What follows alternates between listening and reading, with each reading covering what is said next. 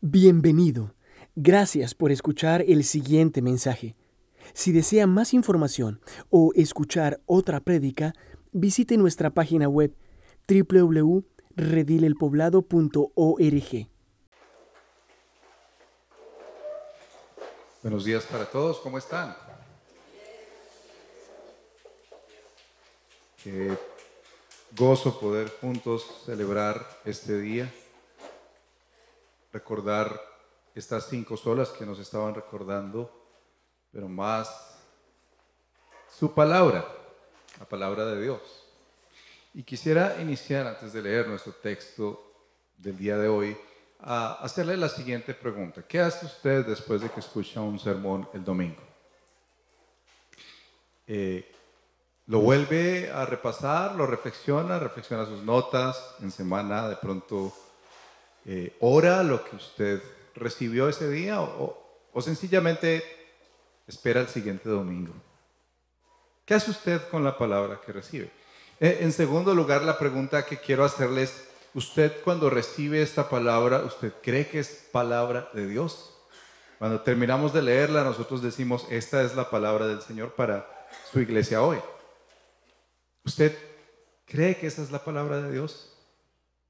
Para usted, cuando leemos el texto, cuando hay implicaciones personales, usted diría, hoy recibí la palabra de Dios. Cuando va a su casa, hoy que terminaremos con un delicioso almuerzo, eh, puede preguntar qué te dijo Dios a otra persona.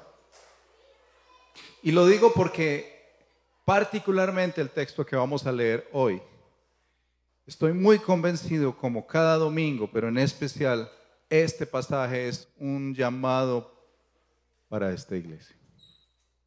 Es un llamado para nosotros como discípulos de Jesús es un llamado para nosotros como la iglesia, el redil del poblado aquí congregada, que anhela agradar al Señor.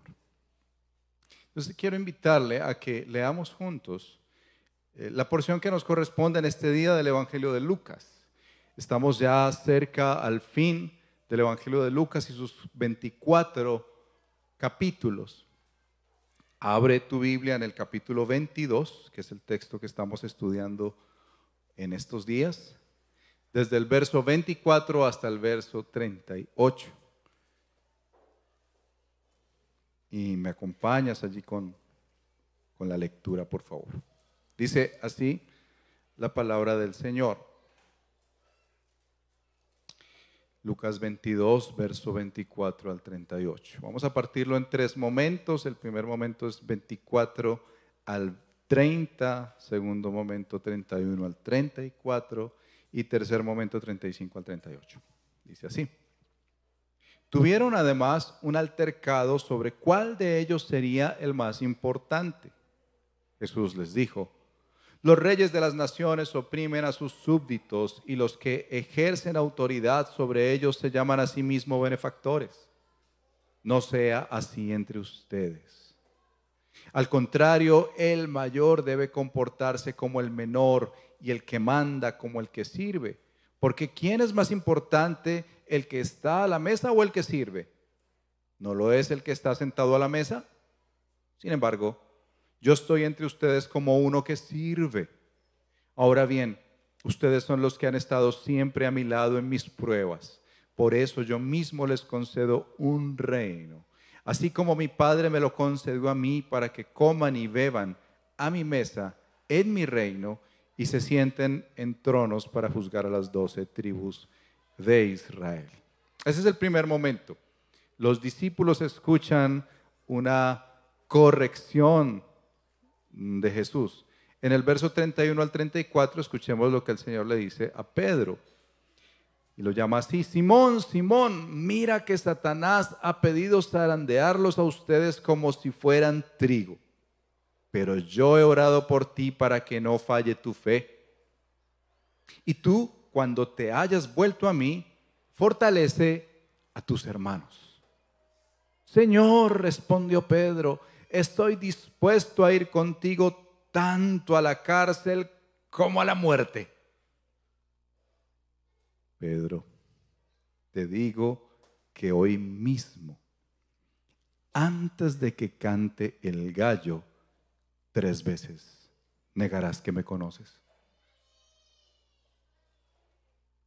Tercera escena, verso 35 al 38. Luego Jesús dijo a todos, cuando los envió a ustedes, sin monedero, ni bolsa, ni sandalias, ¿acaso les faltó algo? Nada, respondieron. Ahora, en cambio, el que tenga un monedero, que lo lleve, y asimismo el que tenga una bolsa, y el que nada tenga, que venda su manto y compre una espada, porque les digo que tiene que cumplirse en mí aquello que está escrito, y fue contado entre los transgresores. En efecto, lo que se ha escrito de mí se está cumpliendo. Mira, Señor, le señalaron los discípulos, aquí hay dos espadas. Basta, le les contestó. Y esta es la palabra del Señor para nosotros. Padre, pedimos la asistencia de tu Espíritu, porque estas palabras, Señor, necesitan ser transportadas a nuestra alma. Y solo tu Espíritu puede hacer esto, Señor. Apelamos a las conciencias, pero es tu Espíritu quien realmente hace que entre profundamente esta palabra en nuestro corazón, Señor. Nadie tiene ese poder y autoridad en este mundo. Solo tú, Espíritu de Dios, en medio nuestro, convences de pecado, convences de justicia, de juicio. Nos llevas a la verdad de Cristo. Y hoy, Señor, nosotros te pedimos, precioso Jesús, intercesor nuestro, ven y obra en nuestras vidas en el nombre de Cristo. Amén. Ya vimos los tres momentos. Y son tres momentos que, como les decía, estoy convencido Dios quiere hablar a nuestra vida el día de hoy. El primer momento, si tú has eh, leído esta historia la semana pasada, estábamos hablando de Jesús compartiendo con los discípulos, tomando la cena, aparece Satanás que entra en Judas. ¿Recuerda la escena? Y al final nuestro Señor Jesús dice, uno de ustedes me va a traicionar. Ellos terminan con el verso 23 diciendo, eh, ¿quién será el que va a hacer esto? Algo así como si en esta hora yo dijera, uno de ustedes va a traicionar al pastor Raúl. Y usted empieza a mirar a otro y, ¿será Daniel? ¿Será Maribel? No, no, no, Federico tiene más cara. Pero en el siguiente verso, uno encuentra a unos discípulos que pareciera que no les importa lo que Jesús acaba de decirles y acaban de vivir con él. Y comienzan a preguntarse, verso 24, y a pelear prácticamente de cuál de ellos iba a ser el mayor. Yo no me imagino esa escena de verdad, Jesús mostrándoles la nueva Pascua, mostrándoles la bendición de lo que significaba la restauración en Cristo Jesús y también anticipándoles que alguien los iba a traicionar y ellos, ay, sí, sí, sí, bueno, ¿y cuál de nosotros va a ser el mayor? Estaban confundidos, estaban perdidos. Pero llama la atención en este primer momento que Jesús les aclara, Jesús los confronta y les corrige, les dice, miren los reyes, los jefes de las naciones, los presidentes, los gerentes de este mundo tienen una manera de funcionar, ejercen autoridad sobre los que ellos supuestamente ayudan. No es así entre ustedes. Y empieza a tocar sus corazones. No es así entre ustedes. Miren, el mayor debe comportarse como el menor. Y luego les dice, ¿y el que manda, cómo debe comportarse? Déjelo, como el que sirve. Y les hace la pregunta, ¿quién es más importante, el que se sienta en la mesa o el que sirve? Entonces dicen, el que está sentado en la mesa. Y dice, pero yo estoy entre ustedes como el que sirve. Es más, ustedes que me han acompañado en estas luchas, hasta este momento, yo les comparto mi reino y les comparto mi mesa, esta mesa que el Padre me dio. Es muy interesante que camino a la cruz, horas antes de morir, Jesús les ame confrontando esta dureza de corazón y como vamos a ver en el segundo momento, esta manera en que Satanás puede aprovecharse de nosotros y zarandearnos.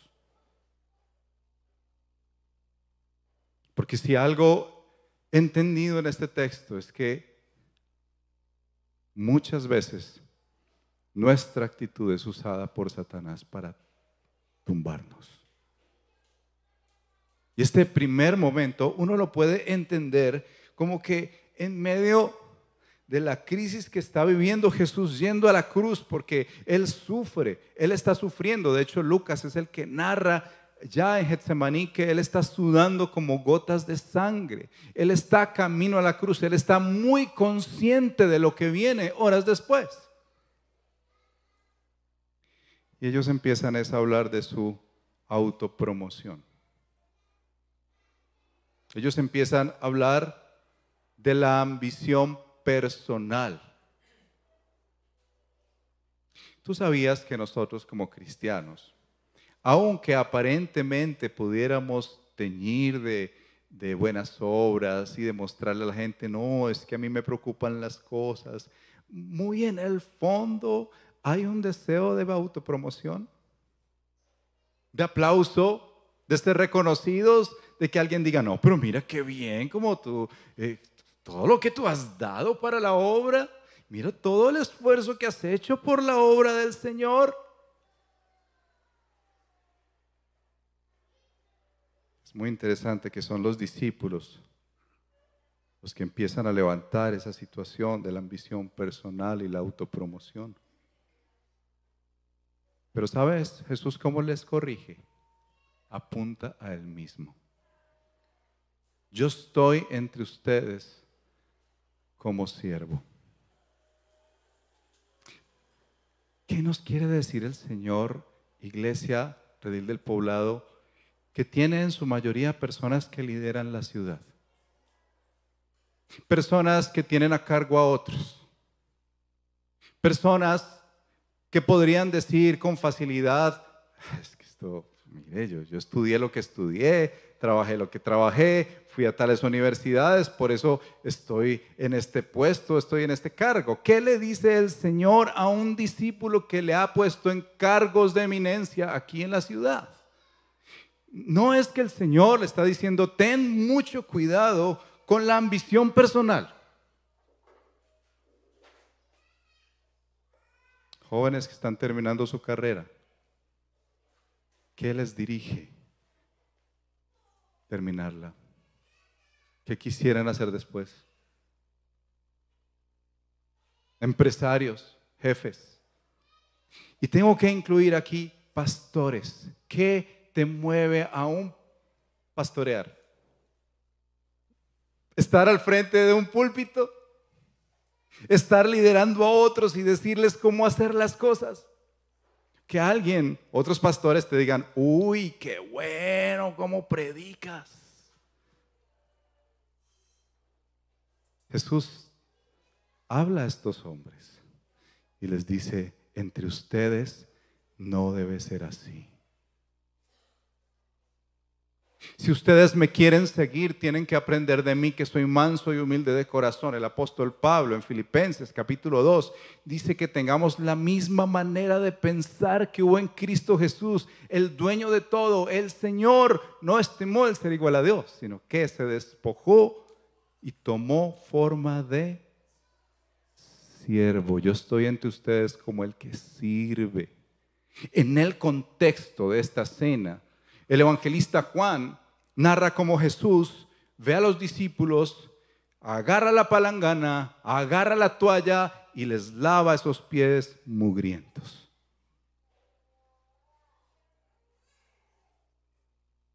¿Qué dirige tu vida?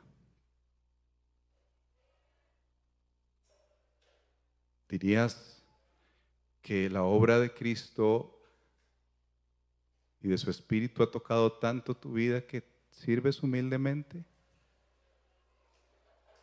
Es muy fácil discernir si lo que te dirige es el orgullo,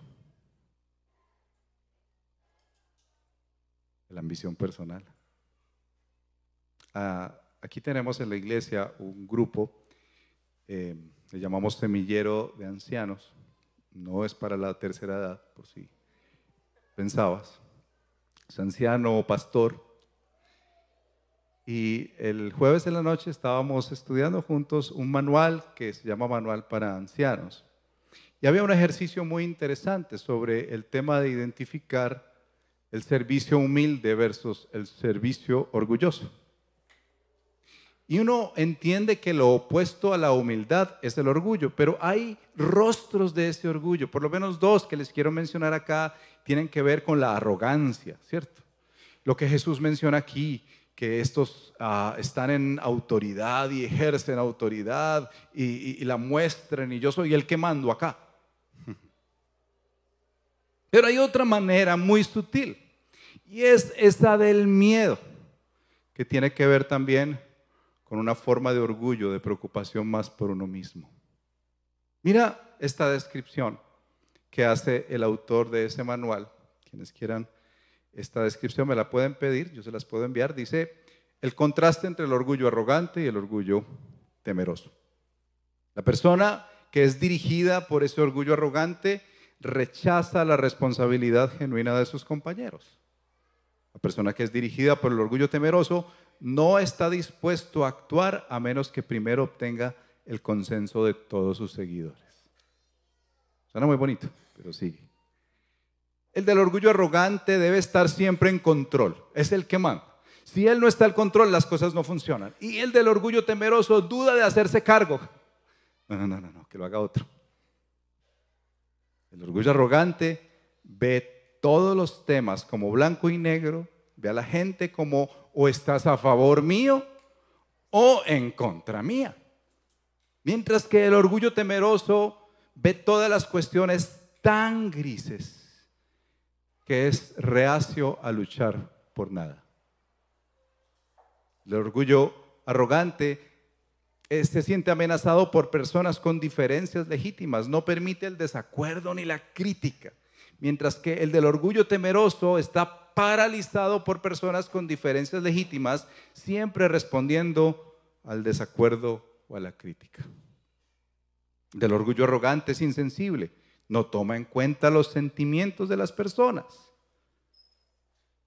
El del orgullo temeroso es demasiado sensible, no dispuesto a herir los sentimientos de nadie. Del orgullo arrogante es de mente cerrada, no acepta nuevas ideas, pero el del orgullo temeroso es de mente suave, tan acogedor de nuevas ideas que abraza tanto el error como la herejía. El del orgullo arrogante va, ve a otras personas dotadas y competentes como competidores. El del orgullo temeroso ve a otras personas dotadas como amenazas.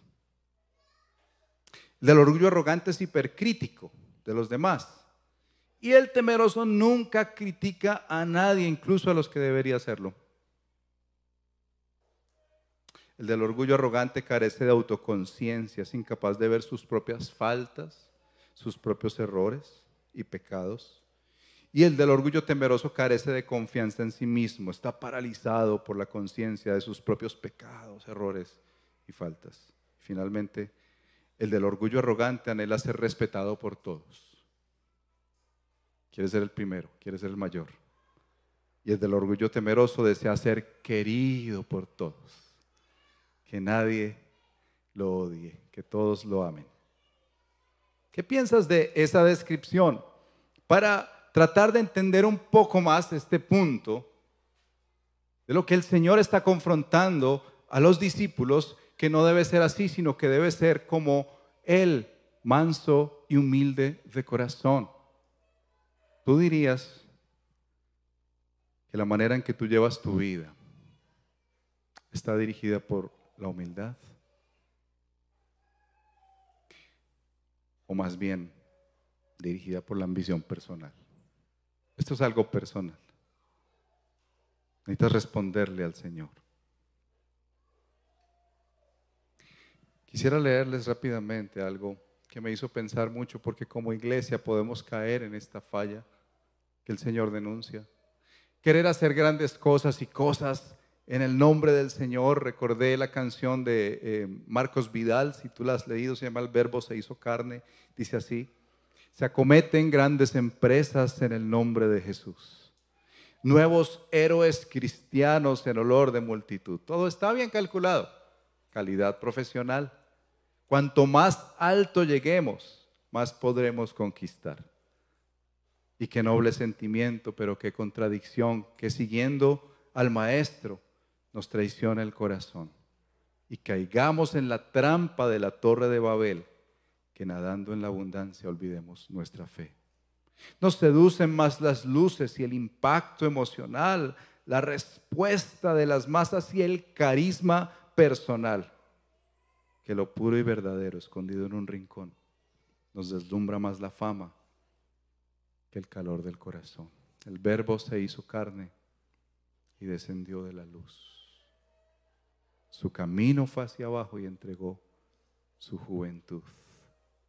¿Cuántos resistiremos la mirada de Jesús dibujada en el recuerdo de una cruz? Nosotros seguimos a alguien que decidió servir a otros siendo el mayor. La segunda escena, que es menos importante, no es menos importante que la otra, nos muestra, ya salimos de un Jesús siervo que confronta la autopromoción de los discípulos a un Jesús que muestra, es intercesor. Mira estos versos como aparecen nuevamente allí. Dice el verso 31, ya es íntimo y personal y mira a Pedro y le dice, Simón, Simón, párate firme frente a mí. Simón, Simón, Satanás te ha pedido para zarandearte.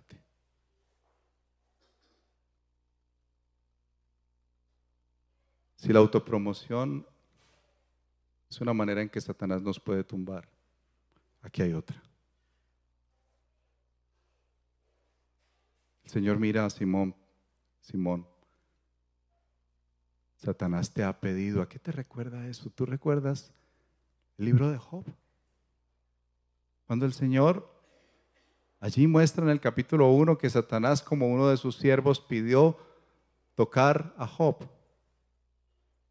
Aquí aparece esa imagen tan, tan enigmática que el Señor Jesús sabía, porque Él es Dios, y dice, Pedro, Simón, Satanás te ha pedido.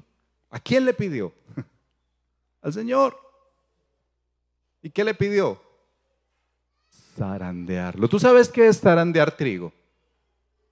Eh, agarra un recipiente, mete trigo y empieza a moverlo y a removerlo y a golpearlo y a golpearlo hasta que quede tan despelucado que solamente quedan las tiritas. Eso es violento, hermanos. Yo no sé si tú has experimentado ser zarandeado por Satanás. No sé si has tenido la oportunidad de vivir situaciones tan golpeadoras en tu vida que dices, aquí estoy experimentando una prueba tan fuerte del Señor. Pero Jesús mira a Pedro y le dice, mira, vas a enfrentar una situación muy difícil, Pedro. Vas a vivir una prueba sin igual. Vas a ser zarandeado por el mismo Satán. ¿Y saben cómo responde Pedro? Mira los versos. Pedro mira al Señor y le dice, Señor,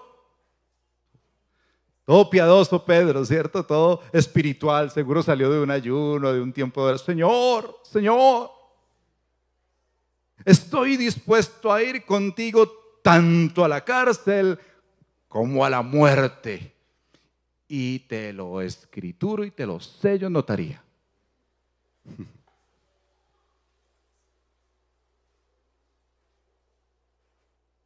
Ustedes se dan cuenta de lo que acaba de hacer Pedro aquí. El Señor les habla de cómo debe ser su servicio, humilde, amoroso, entregado, no de autopromoción.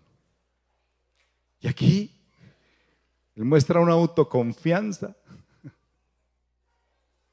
Señor, ¿cómo así? Si yo voy a ir contigo hasta, como esos amigos que le dicen a uno, voy a estar contigo para que sea hasta que la embarres.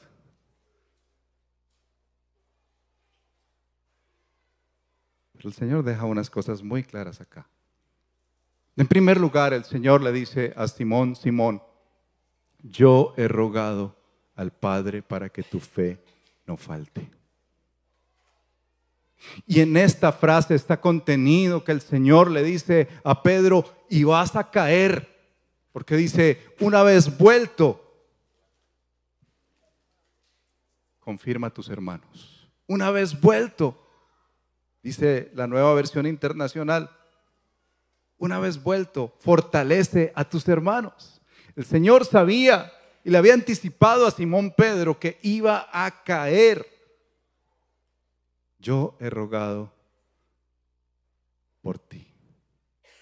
Qué frase tan maravillosa. Yo he rogado por ti. Y la segunda parte que le dice el Señor es, Pedro, hoy mismo me vas a negar. Hoy mismo tú vas a caer. Antes de que cante el gallo, tres veces me vas a negar. Hay dos cosas muy ciertas en esta porción. Número uno, la caída de Pedro iba a ser en inminente y estrepitosa. Él iba a caer. Y dos, su restauración sería gloriosa y de bendición a sus hermanos. De ánimo para sus hermanos, de gozo para ellos. Pero saben que es un tema más central aquí, es que Jesús ruega por Pedro. Y en el Nuevo Testamento se deja claro el hecho de que Jesús uno de sus oficios, de su trabajo, es ser intercesor de su pueblo. Si lees el libro Manso y Humilde de Dan Orton, por ahí andan algunos leyéndolo, te darás cuenta que hay un capítulo que habla de Jesús como intercesor. Y la pregunta que él levanta, como muchos otros en la historia de la iglesia, es, ¿qué está haciendo Jesús hoy? Si Jesús fue a la cruz, murió por ti, por mí, para ser justificados, resucita al tercer día, asciende y está allí con el Padre. ¿Qué está haciendo Jesús? ¿Estará sentado en la hamaca eterna esperándonos?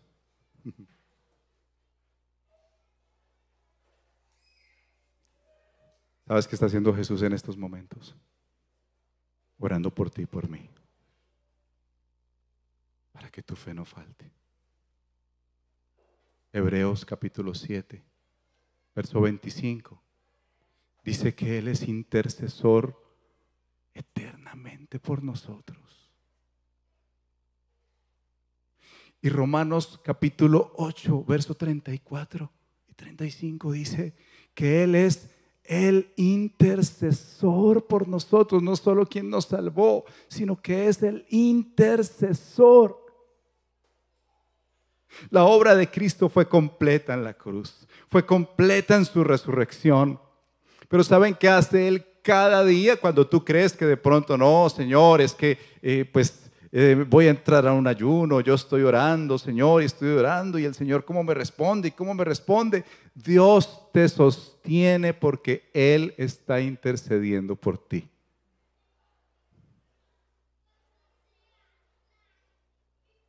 Y hoy estoy tan agradecido por el Señor.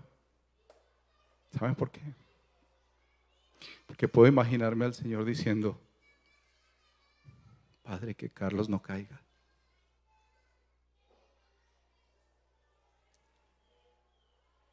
que su fe no falte.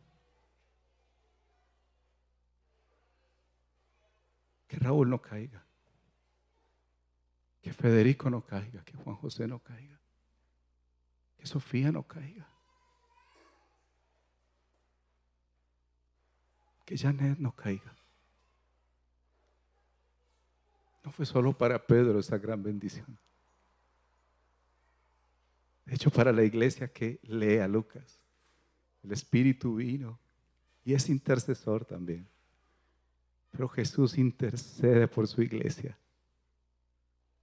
Nosotros no nos mantenemos en pie por nuestras buenas obras, por favor. ¿Quién puede pararse ante Dios y decir, señores, que yo desde mi niñez he guardado las sagradas escrituras, lo he hecho mejor que Timoteo?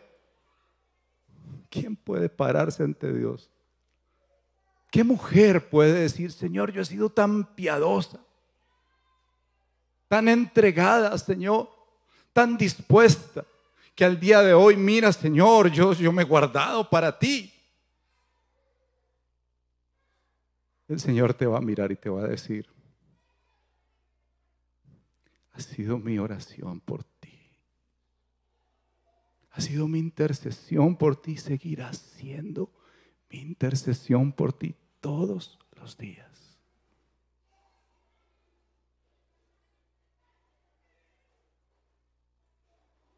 Si la autopromoción puede ser una manera en que Satanás puede zarandear esta iglesia, la ambición personal, el querer sobresalir orgullosamente, la autoconfianza, hermanos, sí que nos puede destruir. El sentir que estás firme. Pablo dice, el que crea estar firme, porque eh, mira tantas maneras de sentirnos aparentemente que estamos firmes, firmes en la teología verdadera, porque nosotros si hablamos de la reforma, porque nosotros si usamos las cinco solas, porque conocemos las doctrinas de la gracia, el que crea estar firme porque tiene aparentemente buenas prácticas, mire que no caiga. El que crea estar firme porque sirve y es muy puntual para llegar a las jornadas de oración, de celebración, mire que no caiga el que crea estar firme porque se siente tan buen cristiano mejor que otros. Porque le está colaborando a Dios. Mire que no caiga. Jesús anticipó la caída de Pedro, pero también anticipó su restauración. Y me gozo en eso, hermanos. Me gozo en eso. Porque si tú has caído, el Señor te levantará. Y darás ánimo alegría y gozo al pueblo de Dios cuando apuntes que fue por Él y no por ti. Y finalmente, en esta última porción el Señor presenta su cumplimiento. Ellos no entendían nada. Quizás como algunos de nosotros los domingos. Los discípulos no entendían nada. Están en la cena y ellos prefieren pelear por cuál es el mayor. Y aquí Jesús les dice, ¿se acuerdan cuando los mandé con una los mandé sin bolsa, los mandé sin nada, sin alforja, los mandé sin manto? ¿Les faltó algo? No. Bueno, ahora les digo, ah, lleven su manto, lleven su alforja y compren una espada. Pero lo más importante está en el verso 37, porque el Señor les dice, porque les digo que tiene que cumplirse en mí aquello que está escrito, y utiliza Isaías 53, último verso, y fue contado entre los transgresores. Y en efecto, lo que se está, lo que se ha escrito de mí se está cumpliendo. Jesús no va a la cruz por un ardid de Satanás. Jesús no va a la cruz porque Judas lo traicionó y por unas monedas de plata lo vendió. Jesús va a la cruz porque está escrito así. Jesús va a la cruz porque es el cumplimiento de la palabra. ¿Has leído Isaías 53? Toma tiempo esta noche y léelo como Jesús se anticipó todo esto de Jesús y se está cumpliendo ahí. Y el Señor les dice, miren, tengan mucho cuidado porque viene una batalla recia. Lo que Él les está diciendo es, tomen una espada, pero no la espada física, por favor, toma la espada espiritual. Esta es una batalla de fe. Prepárense. Ya está llegando el momento. ¿Y sabe qué hacen los discípulos? Léelo. Verso 38. Mira otra vez, todos espirituales. Mira, Señor. Aquí hay dos espadas. Me gusta como lo dice la nueva versión internacional. Basta, como hasta aquí me tienen. No más, basta, no entienden. Mire, tan es así que no entienden que si tú pasas la página y sigues leyendo en Lucas, en el verso 49, los discípulos, cuando ya van a rodear a Jesús a arrestarlo, los discípulos que lo rodeaban, al darse cuenta de lo que pasaba, dijeron, Señor, ¿atacamos con la espada?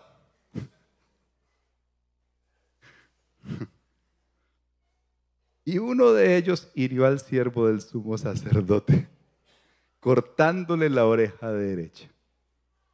Y Jesús dice otra vez, déjenlos. Y ahí sana al siervo y le sana la oreja. Ellos no entendían que la espada no era física, que la batalla es una batalla espiritual. Es algo así como si yo le dijera a Julio, Julio, mira, tú tienes que estar al pie del cañón. Y vemos a Julio entrar con un cañón. y se para al lado del cañón. Listo, pastor, estoy al pie del cañón. No. Es una batalla que llamamos la batalla de la fe. Si de pronto la autopromoción no nos destruye, tampoco la autoconfianza. ¿Saben que sí puede destruir a la iglesia? Mi pueblo pereció porque le faltó conocimiento. Falta de discernimiento espiritual para entender la escritura y cómo ella muestra la obra de Cristo. Falta de entender lo que está escrito. Interpretar las situaciones, los tiempos más con nuestra mente terrenal, humana y como dice Santiago, diabólica, que con la palabra de Dios. Claro, tú vas a decir, pero es que en ese entonces no estaba el Espíritu Santo ahí con ellos, entonces por eso no entendían, es verdad. Pero el Espíritu Santo ya había llegado cuando Lucas escribió este Evangelio. Como ya llegó a esta iglesia, a tu corazón y a mi corazón. Ellos no discernían los tiempos. De hecho, Lucas mismo registra que dos discípulos iban caminando el camino de Maús, recuerdan el texto más adelante, en el camino de Maús y empiezan a hablarse el uno al otro. Ah, qué tristeza si todos teníamos las esperanzas puestas en ese judío. Y aparece Jesús al lado de ellos, llegaremos allá. ¿Y de qué están hablando? Y no, yo anhelaba que el Señor restaurara, pero no, tristes, dice el pasaje, estaban tristes.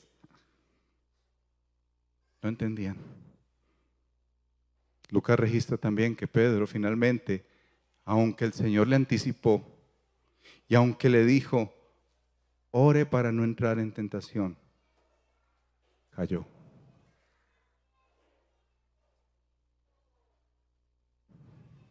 Esta es una batalla de fe, hermanos.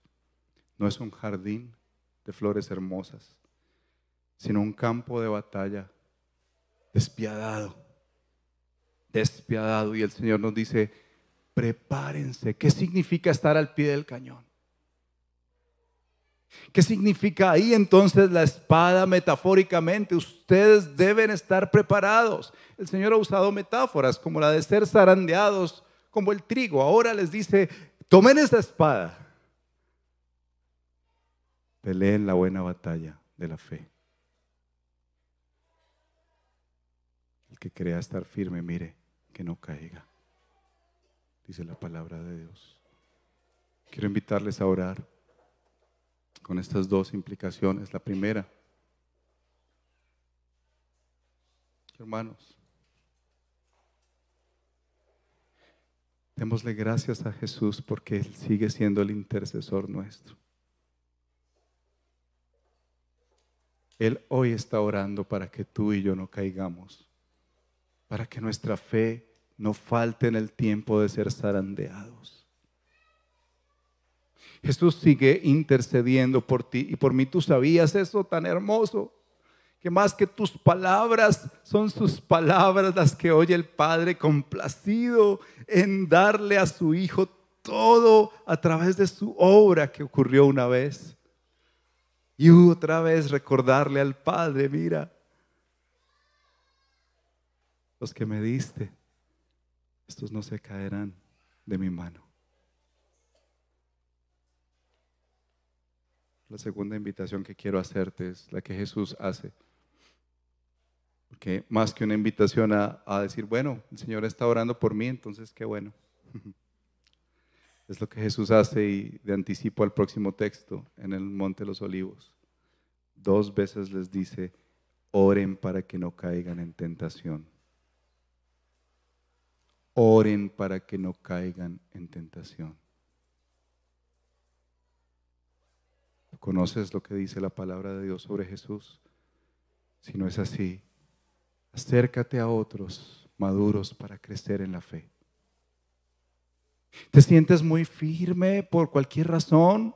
¿Por tu trasfondo, por tu dinero, por tu posición? Recuerda, eso no te sostendrá.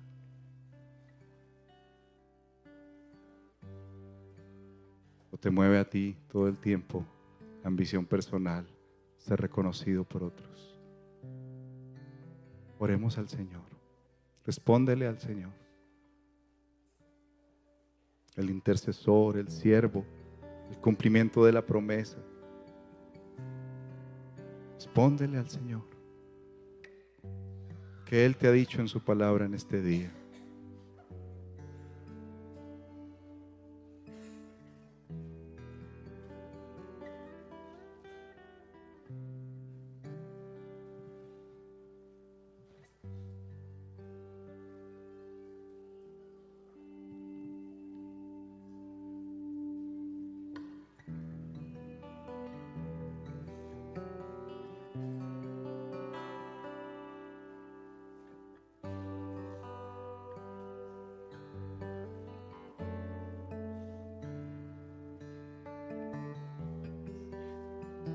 Ante ti, Señor, en esta hora. Quiero invitarte a que te pongas de pie.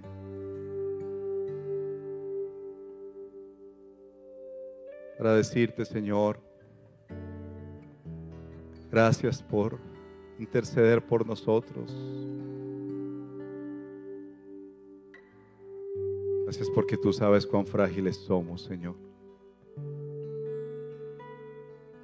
Que nuestras motivaciones muchas veces, Señor, están tan erradas a la hora de servirte en nuestros trabajos, en nuestros hogares, en la iglesia.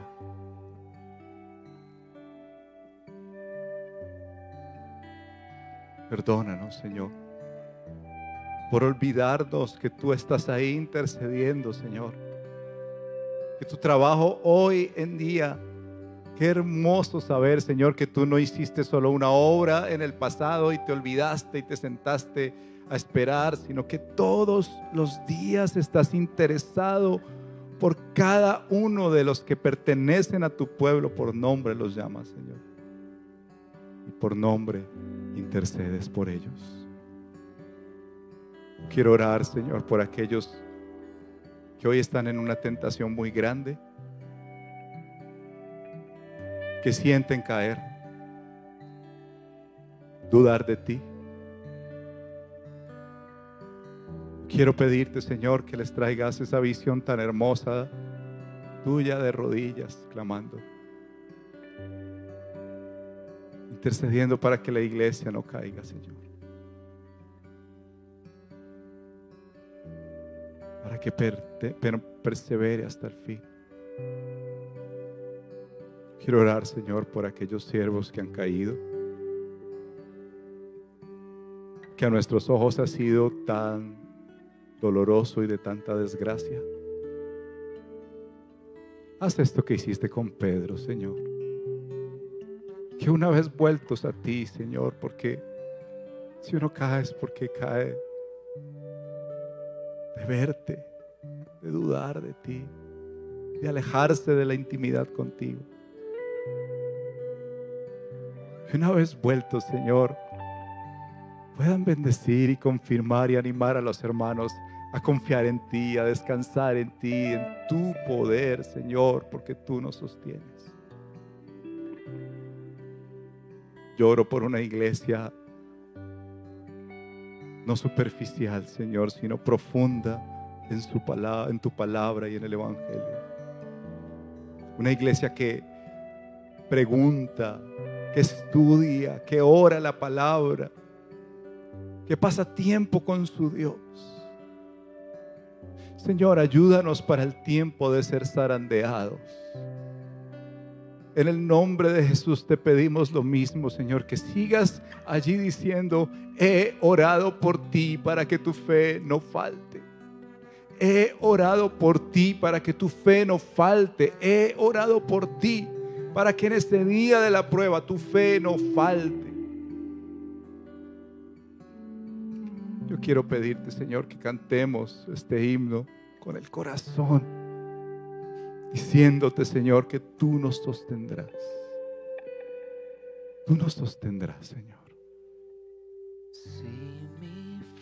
Esperamos que este mensaje haya sido de edificación para su vida. Si desea más información sobre nuestra comunidad, visítenos en nuestra página web www.redilelpoblado.org.